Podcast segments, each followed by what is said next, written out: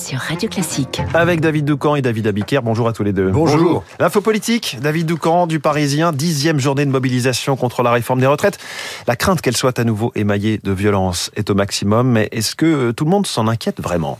Eh bien, il y a encore quelques années, la classe politique pouvait se retrouver unanime, au moins sur un point, la condamnation du recours à la violence. Mais nous vivons un moment de bascule. Lorsque des députés écologistes et insoumis se joignent, écharpes tricolores au plastron, à des manifestations interdites, à quelques mètres des hordes nihilistes du Black Bloc ou du Green Bloc, on ne sait comment le qualifier. Lorsqu'il se montre en goguette, prônant en toute légèreté la désobéissance civile, alors qu'on déplore plus de 40 gendarmes blessés et 2 émeutiers dans le coma. Lorsque, le lendemain, la députée LFI Clémence Guetté, pourtant relancée à 3 ou 4 reprises, refuse à la radio de condamner l'assaut d'une rare brutalité lancée sur les gendarmes par des délinquants venus de toute l'Europe pour casser du flic à Sainte-Soline. Mettre sur le même plan force de l'ordre républicaine et casseur est non seulement absurde intellectuellement, mais indigne de responsables politiques censés écrire la loi. C'est pourtant ce que font ces élus Nupes.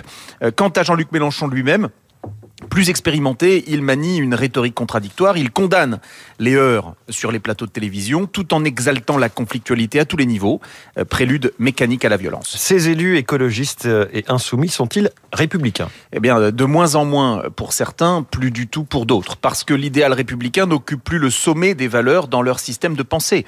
L'écologisme radical repose sur un fondement. Il faut sauver l'humanité de son autodestruction. Ils ont perdu les élections, mais ce n'est pas grave. Ils sont en mission pour prévenir la destruction de la planète et donc sauver l'homme d'une mort certaine. Il y a toujours un enjeu écrasant pour justifier les totalitarismes. Le dessein de ces écologistes est d'abattre le capitalisme par tous les moyens, y compris par la violence. Au regard de leur cause, la liberté individuelle est peu de chose à leurs yeux. Quant au mélenchonisme, il a pris le pouvoir sur le reste de la gauche. Ses composantes raisonnables ou réformistes sont muselées. Seuls les appels au soulèvement ont droit de citer dans le bruit et la fureur propres aux leaders insoumis. C'est l'ordre républicain qui est en jeu ces jours-ci, rien de moins. Espérons qu'il n'y aura pas de drame d'ici ce soir, en marge de la manifestation. Si par malheur cela devait arriver, ceux qui passent leur temps à remettre en cause les résultats des urnes d'avril dernier, ainsi que la légitimité parlementaire, en ayant pratiqué cyniquement l'obstruction, auront une lourde responsabilité. Une lourde responsabilité à gauche. L'info politique de David Doukhan sur Radio Classique. David Abiker, les titres de la presse. Ce matin, la manifestation du jour. À la une du Parisien, un manifestant en photo devant une rangée de CRS et cette injonction « Évitez les dérapages ». Ça va être compliqué. Acte 10, titre Nice matin. 10e round sous haute tension, titre La Charente libre. Compliqué, la sortie de crise. La sortie de crise, c'est la une de Libération. Une impasse pour la Provence. Compliqué, la quête d'une introuvable majorité pour Madame Borne, c'est la une du Figaro. Compliqué de ne pas utiliser à l'avenir le 49.3 comme elle s'y est engagée selon l'opinion. Sinon, en une de la Croix, le puissant fond de la dette, à la une des Échos, le déficit contenu malgré la crise.